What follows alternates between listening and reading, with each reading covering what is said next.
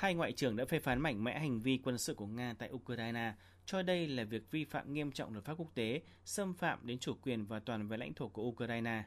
Do đó, hai bên đã thống nhất bên cạnh hợp tác với các nước trong nhóm G7 sẽ tăng cường sức ép của đồng minh Nhật Mỹ đối với hành vi của Nga, hướng tới thực hiện khu vực Ấn Độ-Thái Bình Tự Dương tự do và rộng mở.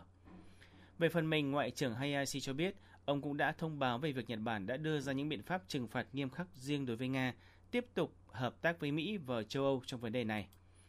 Trước đó vào ngày hôm qua, Thủ tướng Kishida Fumio đã công bố uh, bổ sung 3 hạng mục mới của lệnh trừng phạt đối với Nga, trong đó bao gồm đình chỉ cấp thị thực cho một số cá nhân và tổ chức của Nga, đóng băng tài sản do các tổ chức tài chính Nga nắm giữ, kiểm soát xuất khẩu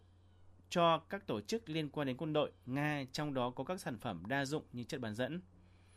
Bộ Tài chính Nhật Bản thông báo sẽ đóng băng tài sản đối với ba ngân hàng tại Nhật, bao gồm một ngân hàng trực thuộc chính phủ Nga và một ngân hàng được có cho là có quan hệ chặt chẽ với quân đội của Nga.